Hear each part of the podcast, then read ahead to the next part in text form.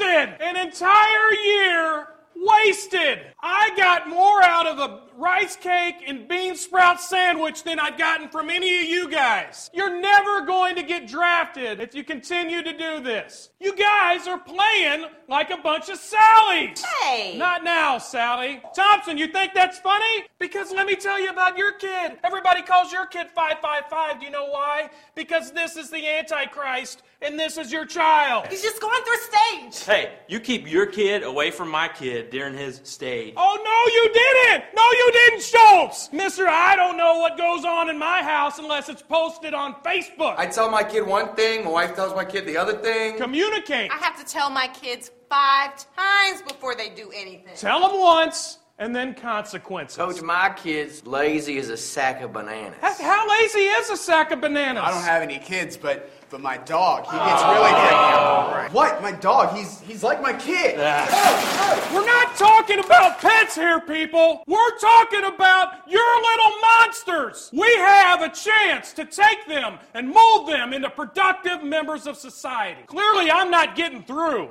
So I've asked a, a friend of mine to come in and, and help. She's a doctor. Please listen to her. Thanks, Coach. All right, guys. The key principles here are to become your child's friend and really inflate their self esteem. Oh, uh, so, Deb, sorry about that, guys. I'm sorry. Thank you so much. Thank All right. My bad. I didn't quite vet that one out. Here, I'm going to go to the board. You got love here that's got to come in. You got communication here. It's going to come in from the outside on the zone. You're going to have to have a whole lot of teamwork that's going to come in here. And from this side, what you're going to have to have is some patience, a whole lot of it coming in right here on the blitz. Do you got it? Yeah! Well, all right, and then let's go. Come on.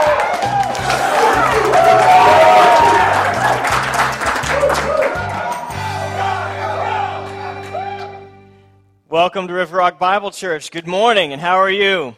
Is everybody good? Good. Uh, we are excited to be in week two of our parenthood series.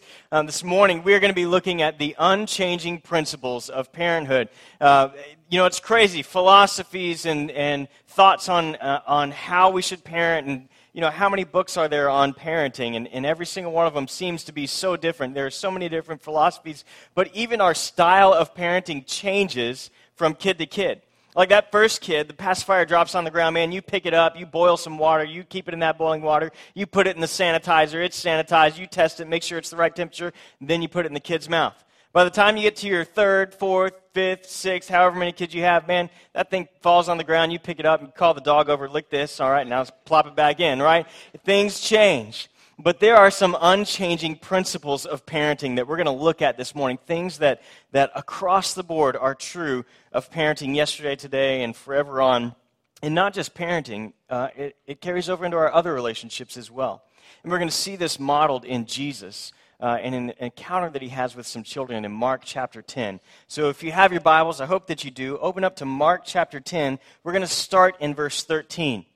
And this is what it said Mark 10, verse 13. It says, People were bringing their children to Jesus to have him do what? What does it say? To have him touch them. But the disciples rebuked them. When Jesus saw this, he was indignant, and he said to them, Let the little children come to me, and do not hinder them, for the kingdom of God belongs to such as these. I tell you the truth, anyone who will not receive the kingdom of God like a little child will never enter it. And he took the children in his arms. He put his hands on them, and he blessed them. From this short little story that we have of Jesus, what we have is three unchanging principles of parenting. And the first is this the first is loving touch. There is power in loving and appropriate touch. And we see that very first thing in verse 13. It says, People were bringing little children to Jesus to have him do what? To have him touch them. Three times we have a reference to Jesus touching these children. Verse 13, it says they, they brought him to have him touch him. And it says, verse 16, he took the children in his arms. And then it says that he put his hands on them.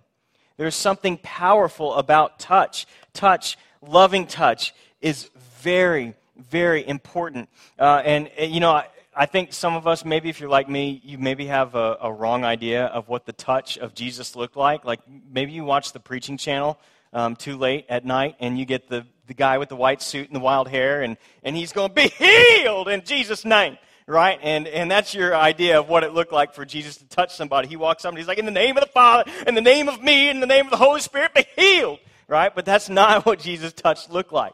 In fact, there's, there's a key word. Uh, hopto is the word that's used there, hoptomai. And uh, it, means, it means literally to kindle. Like, I'm so excited. Uh, Bear Grylls is coming back on TV. I love that show, Man vs. Wild.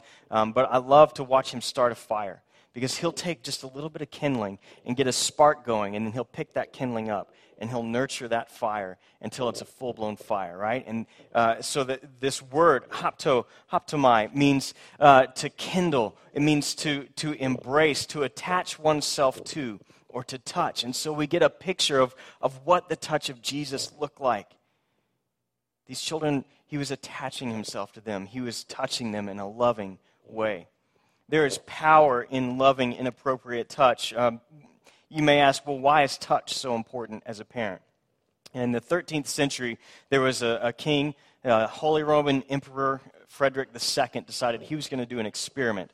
And it was a language deprivation experiment where he took 50 newborn babies, had them brought in, and he hired women to, to nurse them and to change them, but they weren't allowed to really hold the children, and they weren't allowed to talk to them. So there was no goo goo gaga no, none of that. Like they just went in, they fed them, they changed them, they put them down, and they walked out.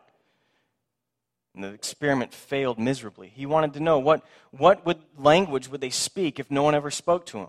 He was thinking, like, what language did Adam and Eve speak if no one ever spoke to him? And he wanted to find out. The experiment failed because within a year, all 50 children had died. And most people, most scholars think that it was because they lacked that physical touch. There is power in a heal, in healing power, in loving, in appropriate touch. Um, how many of you here would say that you are naturally uh, expressive with the touch? Like you're naturally an expressive person with the touch. Like you give hugs, man, that's you. How many of you would say I'm a little bit more reserved? Uh, most of the guys' hands are going to go up on this one. Uh, I saw some of you didn't participate because you're so reserved. You're like, I'm not playing this game.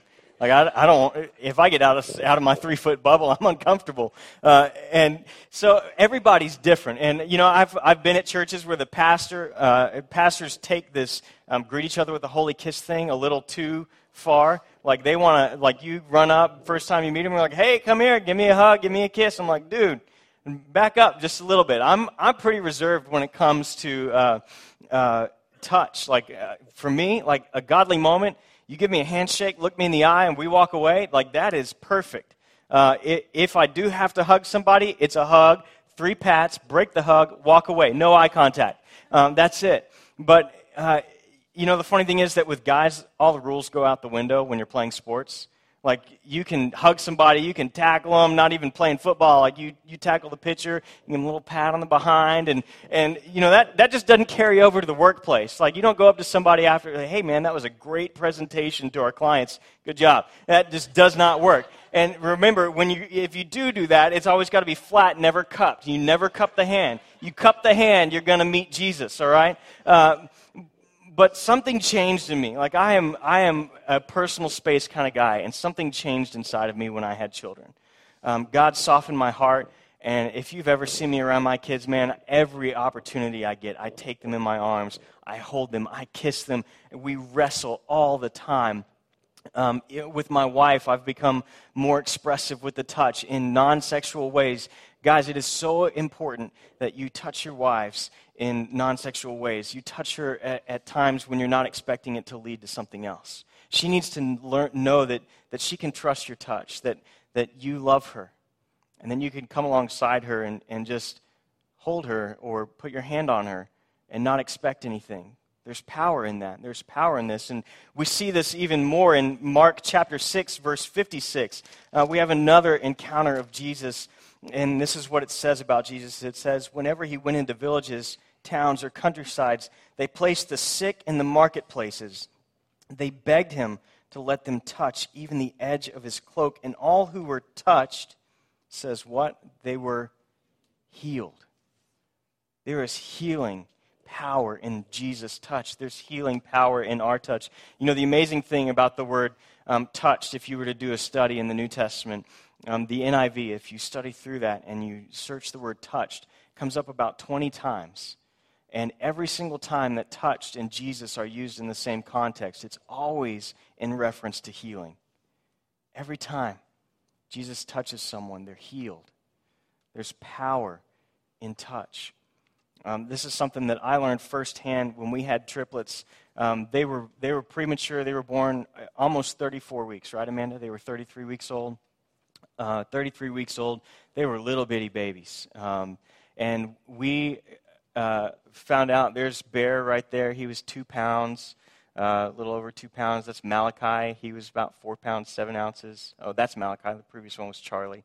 Malachi was four pounds, and they were little bitty babies. You can see that's a preemie diaper. It doesn't even fit on Bear right there. Uh, just little bitty babies. And one of the things that they told us was um, about kangaroo care or kangaroo time, where you'd come down to the NICU, and uh, it was a little embarrassing because I had to take my shirt off, and they would put the baby just with their diaper on right on my skin and wrap us in a blanket. We would just lay there for an hour at a time, 30 minutes at a time. And they said what, what happens is this kangaroo care helps the baby learn to regulate their own body temperature, helps them learn to regulate their, their own um, breathing and regulate their own heartbeat. Um, there is just power in that touch. And as you can see, by the time they came home, there's Malachi. He's always got that real serious look on his face. Uh, by the time they came home, they were beautiful, plump little babies. Uh, and it was just amazing to see the transformation that took place just in a few weeks um, because of that touch. You cannot underestimate the importance and the power of touch. Um, you know, one of the things that, that I found out this week as I was doing some reading is that um, the need for a child to be touched in a loving and in, a, in an appropriate way goes up in their preteen years, but the amount of loving and appropriate touches they get decreases, especially with girls. Because what happens, dads, is our girls start to grow up and they start to look like women, and all of a sudden we're freaked out and we're like, I'm going to go hide in the room and wait until she's walking down the aisle before I see her again uh, because I just don't know how to handle that my little girl is now woman. And, and they're growing up. And so dads no longer uh, touch their daughters, they don't give them hugs, they, they don't do that. But what the studies show is the importance of, of loving touch by a godly man who loves them in an appropriate way and what that can do to deter sexual sin. In fact, I read one article about preteen moms who, um, it was a specific study on moms who had more than one child before they were 16. And every single one of them, when they interviewed them, why did you um, have sex with so many people? Almost every single one of them said, I just wanted to be held. I just wanted someone to love me. I just someone, wanted someone to touch me and embrace me.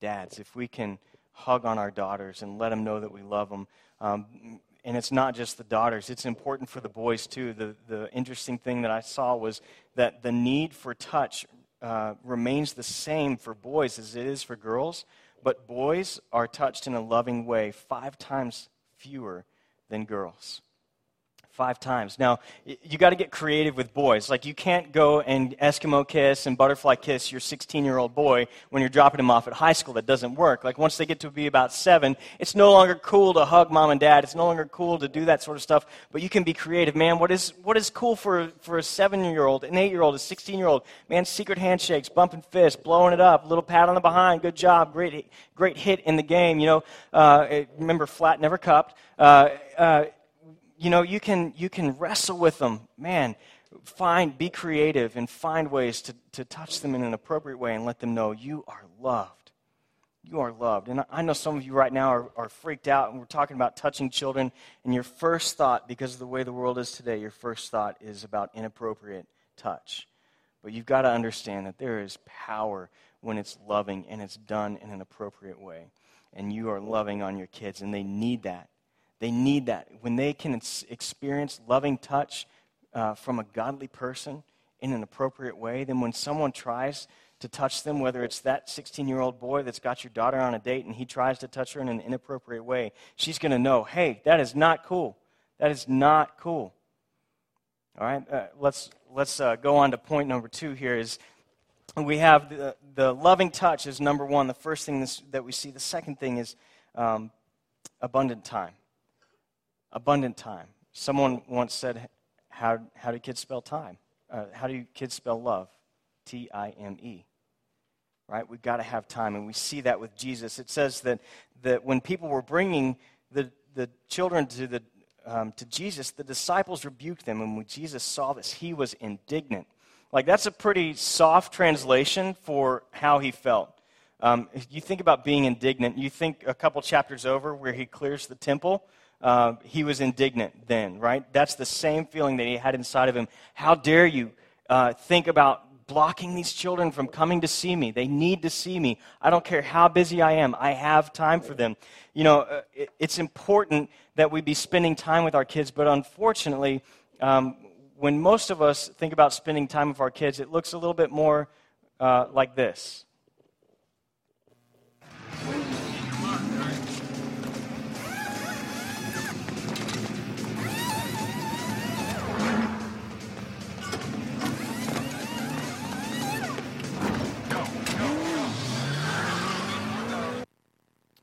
And they're off. We come in and, and we do a little bit of parenting and then we send them right out the door. We're right out the door. We, it's called pit stop parenting, right? Uh, do we have any NASCAR fans in the room? Jesus can heal you. It's okay. We will pray for you. Um, no, no.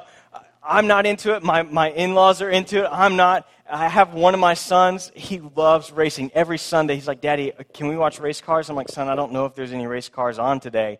And so we'll flip through, and there's no race cars on. And man, he loses it. He's like, I want to watch race cars. I'm like, Well, Daddy can't make race cars appear on the TV.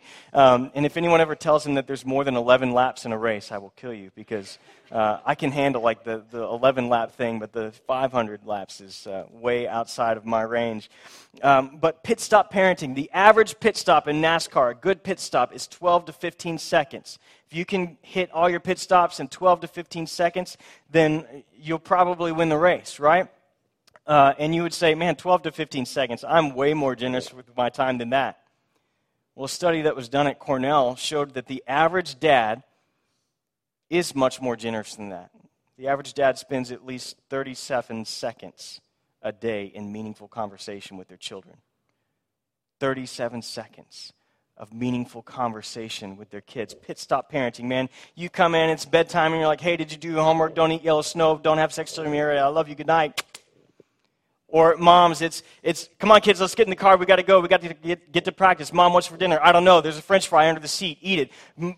There's your dad. Wave. And you're off. And that's parenting, right? That's pit stop parenting. But our kids need much, much more time than that. Um, they need us to invest our time in them. And it needs to be time that's focused on them.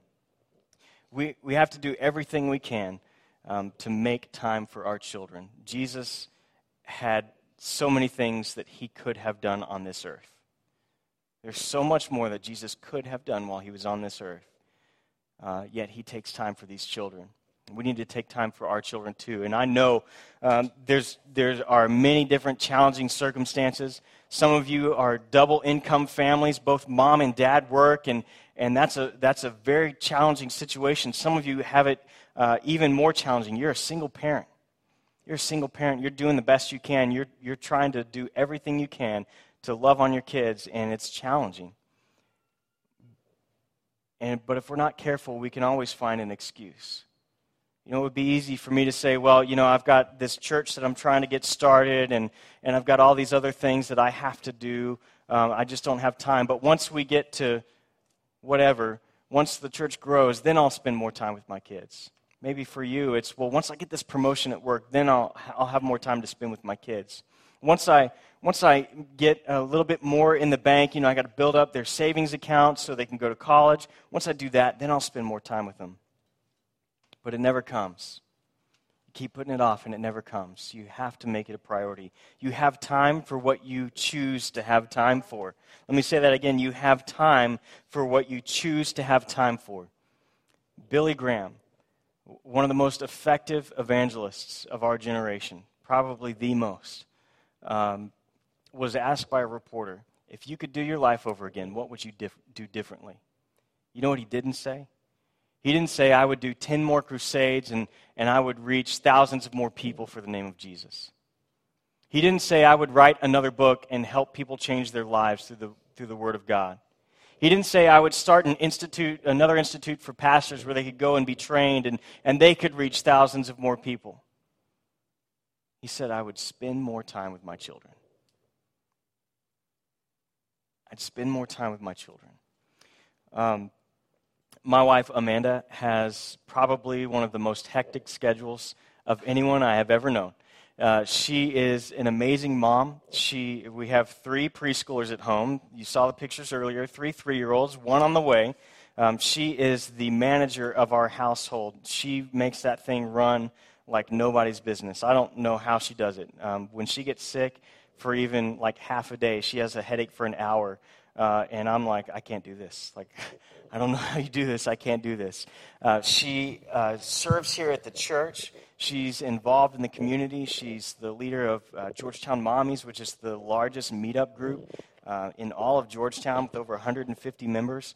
And so I've asked her to come up and let me interview her and just ask her a couple questions because getting a dad's perspective is one thing, but I think it's important that we also um, we hear from a mom who is very busy. And if you'd like to sit, you can.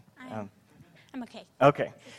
It is on. Yes. You'll have to hold it close. Um, so I just wanted everyone to have a chance to hear from a mom's perspective of what does it look like to spend abundant time with your kids. And so, man, I just wanted to ask you, what are some of the challenges that you face regarding time? Well, time, I think, is probably the biggest challenge because it just doesn't seem to be enough time in the day to um, to do everything that needs to be done. I know, I know in my head that it's important that I spend meaningful time with my kids, um, teaching them, loving on them, playing with them. Um, but then you have bills that need to be paid and emails that need to be sent, and um, the house is a disaster, and so it's hard it, to when you sometimes it comes to the end of the day and things are not done you can you can feel like a failure so um, yeah, that's probably the biggest challenge for me. So, those parents who feel overwhelmed of, I, I just can't do it all, what would you say to them?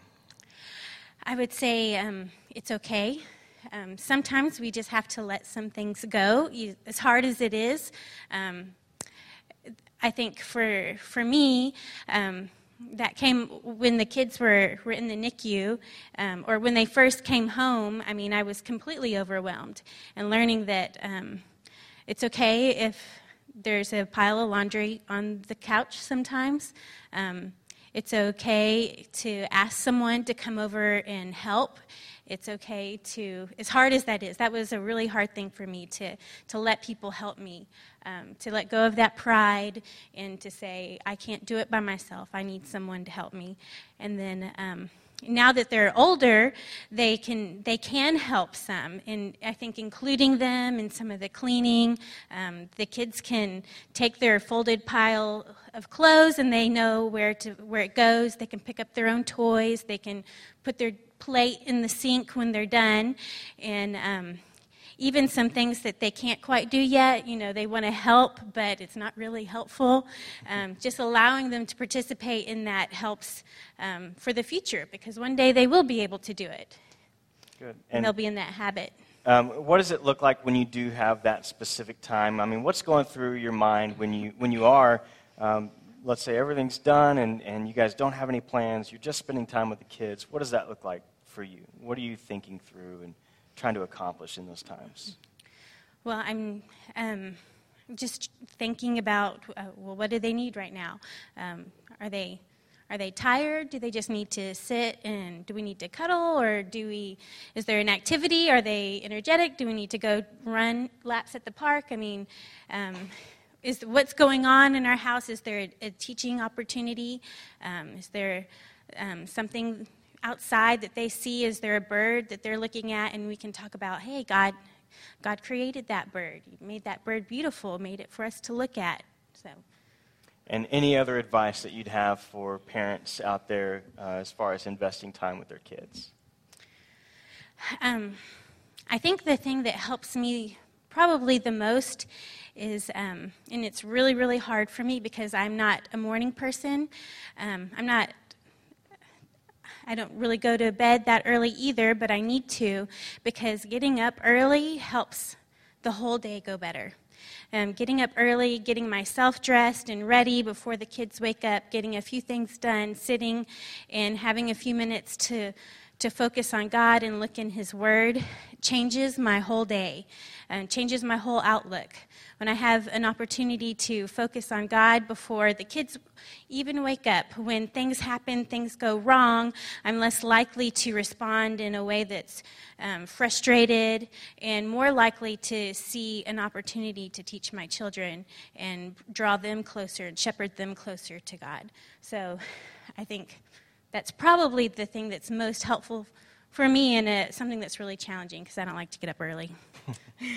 Thank you very much. Thank you, Amanda. Uh, I do hope that was encouraging for all the moms and um, any of the dads, even, who just need a different perspective than my own. Uh, so thank you for sharing. Um, you know, one thing is, uh, I I know I joked last week about Amanda being the Holy Spirit sometimes in my life, but I really mean that in, in the best possible way because God often speaks to me through her. Um, she will bring something to my attention in the most loving and gentle way and just um, kindly draw my attention to it. And then I start praying through it, and it's like, yeah, she's absolutely right. This is exactly what God wants. And um, one of the things that she's brought up recently is the cell phone. Uh, and what a distraction that is from spending time with our kids. And in fact, she even took Facebook off of her phone because uh, you know she was finding that when she did have just that little bit of whew, downtime, it was automatically go to Facebook rather than thinking or praying for the kids or thinking through what needs to be done next. And um, for me, I, I'm the same way. I I took all the notifications off my cell phone, um, email notifications. I used to be sitting at dinner and bing, email notification would go off, pull out the phone, look at it. Facebook notification would go off, text message, and I was looking at it and I was missing so much time with my kids. Uh, and so I've turned off text messages. I, I can't turn that notification off, but um, turned all the other notifications off, and I have set times when I say, okay, here's when I'll check my email, but, but not here. Um, I'm going to spend time with my kids. So going back to our unchanging principles of parenting first is loving touch, second is abundant time, and third is encouraging talk. Encouraging talk. What do we see in verse 16? It says, He, he took them in his arms, he put his hands on them, and he blessed them. We don't know exactly what he said, but whatever he said he was a blessing to them. He wasn't saying, Hey, cut that out. He wasn't saying, Why can't you be more like your sister? He didn't say, One, two, two and a half, two and three quarters? No.